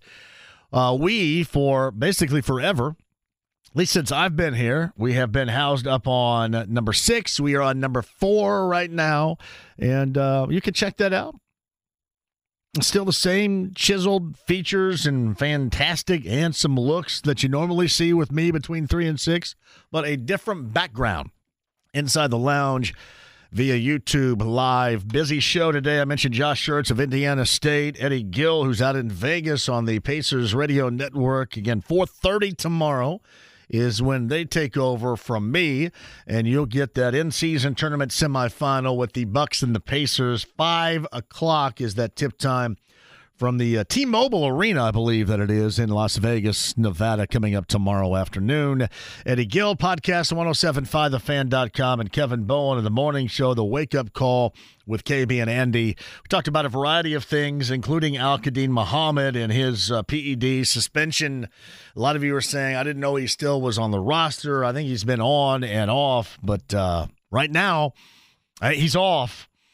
And that news broke a little bit earlier today, actually, just at the uh, start of the three o'clock hour, going back earlier this afternoon. Meantime, 239 1070 is that number. Pacers in Vegas coming up tomorrow. We've talked a little bit about Vegas, and Rob joins us now. Rob, welcome to the show. How are you? Hello, Rob. How are you? I'm doing good. Go ahead. Yeah, so uh, Uh, my mom took us kids to Vegas in 1969. I was 12 years old. Right on. We stayed with stayed with some family friends that lived there, and of course we're 12, so we can't get in casinos. But we went to Circus Circus and that stuff that kids can do, the dam and all that. Yep. But the the highlight of the trip was when our host, the Pagadises, which he was a big wig with uh, real estate out there, maybe who knows mafia, whatever but uh, they took us to the Riviera, He hands the doorman 20 bucks and gets us to the head of the line, our whole group, about eight of us, to see Engelbert Humperdinck. is that uh, help me if is that alone again naturally? Uh, gosh, I I don't know. I I I knew some of the songs at one time, but now you're putting me on the spot. Oh, I, I apologize. So Tom Tom Jones like, but I still have the menu from that night with him. No, uh, that's Gilbert. O'Sullivan is alone again naturally. I apologize. It is not Oh, uh, yeah, Engelbert Herpendick. Yeah, Gilbert O'Sullivan, who's I'm thinking of. Well, Yeah. I still have that menu from that night with his picture on the menu. And That's awesome. the most expensive thing on the menu was uh, steak and lobster for eleven ninety five. So there you go. That's well, see, I, I remember even the first time I went out there, one of the big draws would be the buffets that you had, which were ample and everywhere. I mean, you had steak buffets and all that, and it would be like five dollars. And Right. it is, it is no longer that. It is certainly much more of a Kings Island style amusement park than it was. Certainly going all the way back. I mean, when you were doing it, it was what probably seventy five percent mafia operated. If you've ever seen the film Casino, so that Yeah. that documents that. But when you went, it was yeah. I don't know if it was like that, but I know the first time I went out there, everybody talked about, hey, you don't have to really spend any money whatsoever on food because you can have five dollar buffets all day. Exactly, especially if you were betting. But uh, you know, at 12 years old, it was all cool to us. So I, I have plenty of other Las Vegas stories, but I don't think I can repeat them on the radio. yes, no doubt. Hey, Rob, I appreciate the call. Call anytime. All right, thank you, JMV. Pacers in Vegas coming up tomorrow. Naptown Seth writes this. So I was driving to the airport, headed to Vegas, listening to JMV talk about Las Vegas. Helped switch my mood from frantic workday to Pacers tourney mode. Memories just this year. Summer League first ever. Stayed in a hotel, was that? U2, the Sphere. Wow, I'm telling you, Naptown Seth, there is plenty to do out there. I'm hopefully, I knew that Naptown Seth would be making that appearance. Hopefully, more Pacer fans will be there. That's my major concern. I know a lot of you saw Nick Friedell yesterday who had mentioned the NBA crossing their fingers that the Knicks get in and the Lakers get in because nobody cares about the Pacers and the Bucks and then went on to say, well, nobody was certainly going to go to their games. I don't know who in the world would be going to this this first game. Hopefully, they have piped some people in. Hopefully. Because if you go back to Monday night, one of the big reasons why that the Pacers were able to do what they did against the Celtics, when you look at the background and that fan base, that was the most energetic, most excited crowd that we have seen for years. Certainly since the LeBron with the Cavaliers playoffs. There's no question about that. Yeah, and I would make the argument if that was your criteria and that's what you wanted, you should have done these things on the home hardwood of the higher seed. Now, in this case, they would be in Milwaukee tomorrow. I mean, that's something you have to look out for. I, I know people out there coming up tomorrow night may go and you know check out LeBron James and the Lakers playing. But, you know, maybe they do the same with Giannis in the afternoon. I I just don't know if you're looking for an atmosphere. The lone atmosphere that you've seen so far was that here in Indy on Monday. And a very distant second was Sacramento, and the Kings no longer a part of it. But if you've watched any of these other games, the atmosphere was in anywhere near how it was around here on Monday. So, I mean, hell, if you're looking for an atmosphere, you better hope to go someplace. I mean, this is not like a, a neutral floor NCAA tournament type of deal. Uh, if you wanted that type of home hardwood energy, then you needed to do it on somebody's home hardwood. But again, there was no place that showed more energy and enjoyment. I thought Indy on Monday night showed itself to the NBA audience, to those that cover it nationally, to the fans that for a long time haven't paid, I'm talking about NBA fans, one ounce of attention to the Pacers. I thought that the Pacers from organization to players to the fans to this city NBA wise did itself a great deal of service. That was a really good Monday night for everybody around here. I would really hate I want that that or at least participating in a championship to be the lasting memory. I would hate because it's always what have you done for me lately. I would hate to see this Pacer team get blown out by the Bucks with Giannis and Lillard tomorrow afternoon, and that be a lasting memory of this because it has been worth much more as we have seen so far than just that. It goes well beyond me, you know, in 90 minutes not doing the show. And, you know, I'm just joking about that, but it is in the category of I, I want.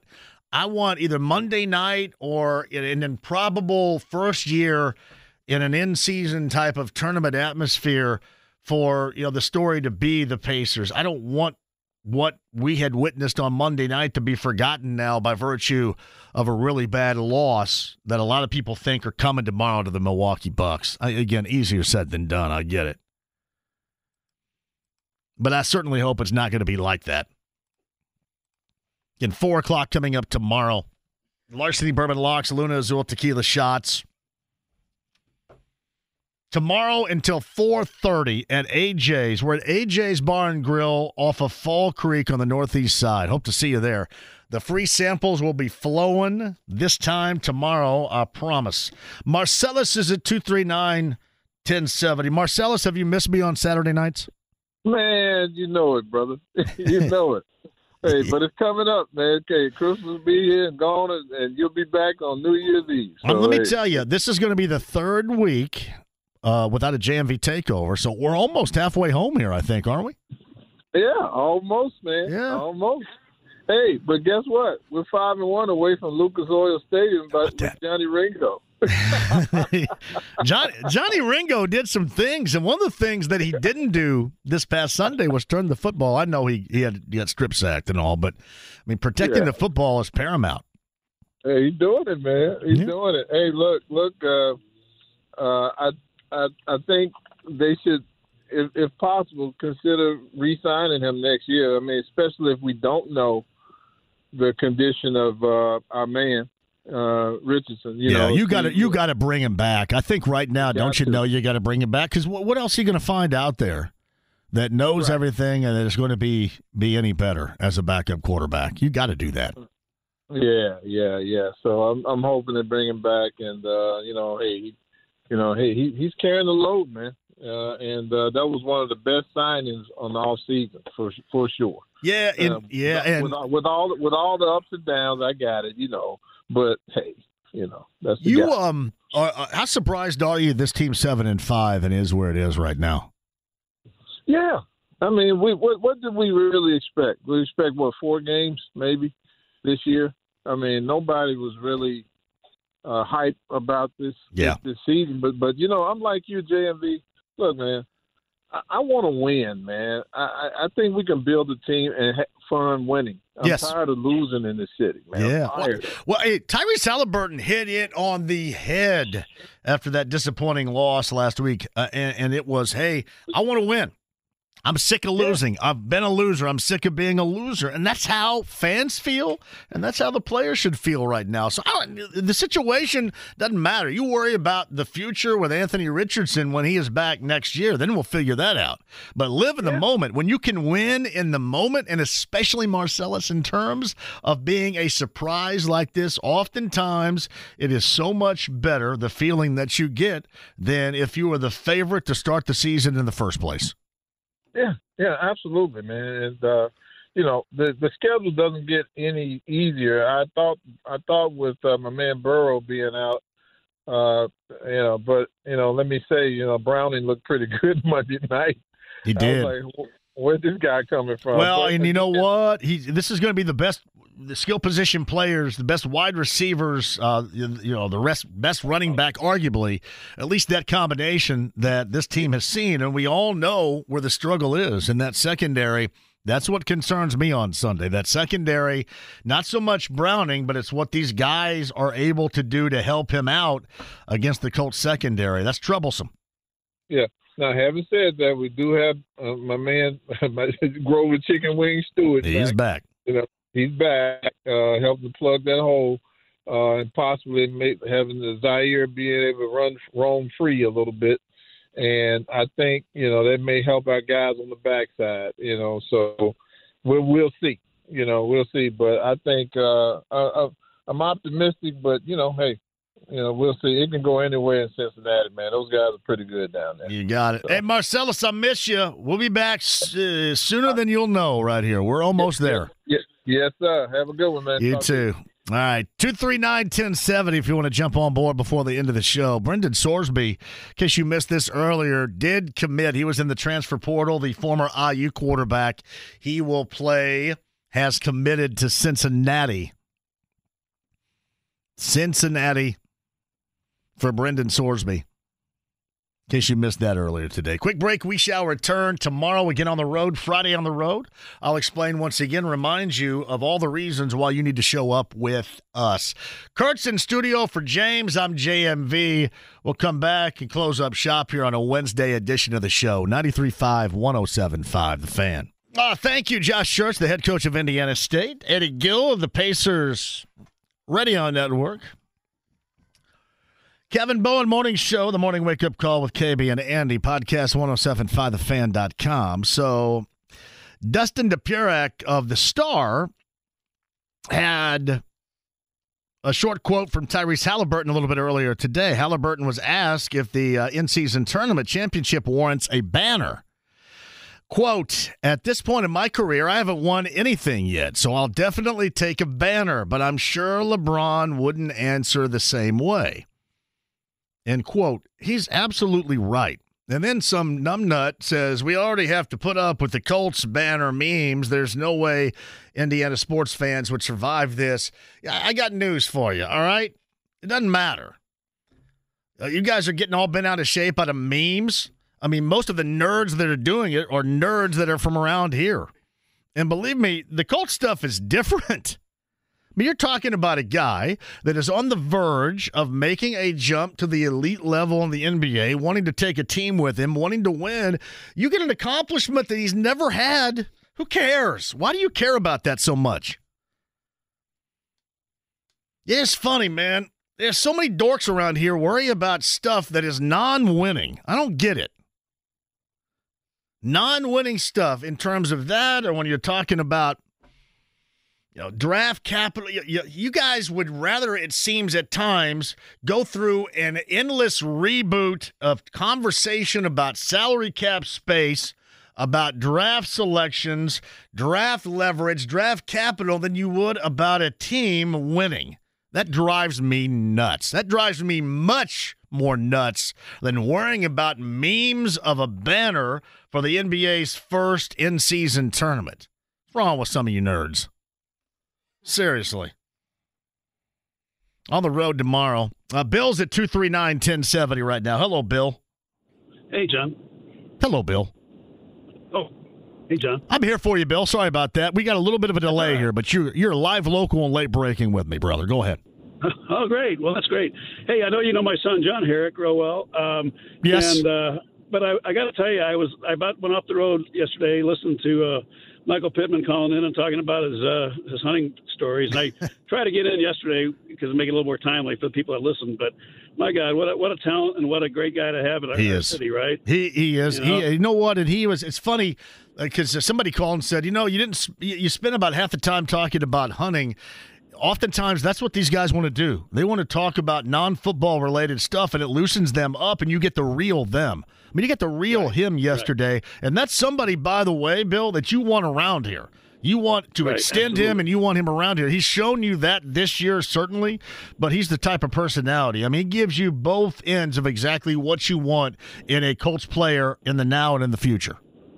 Yeah, absolutely. And I and I, I got me thinking though that you know really since we lost the, the Super Bowl to New Orleans, we really haven't had in the city much much much celebrating going on, right? Right, I mean, the, right. Between the Pacers and the Colts, it's been pretty pretty dull. And I, my God, I mean, anybody that watched that game Monday night, I mean, I you know just watching it, you could hear how loud the crowd was.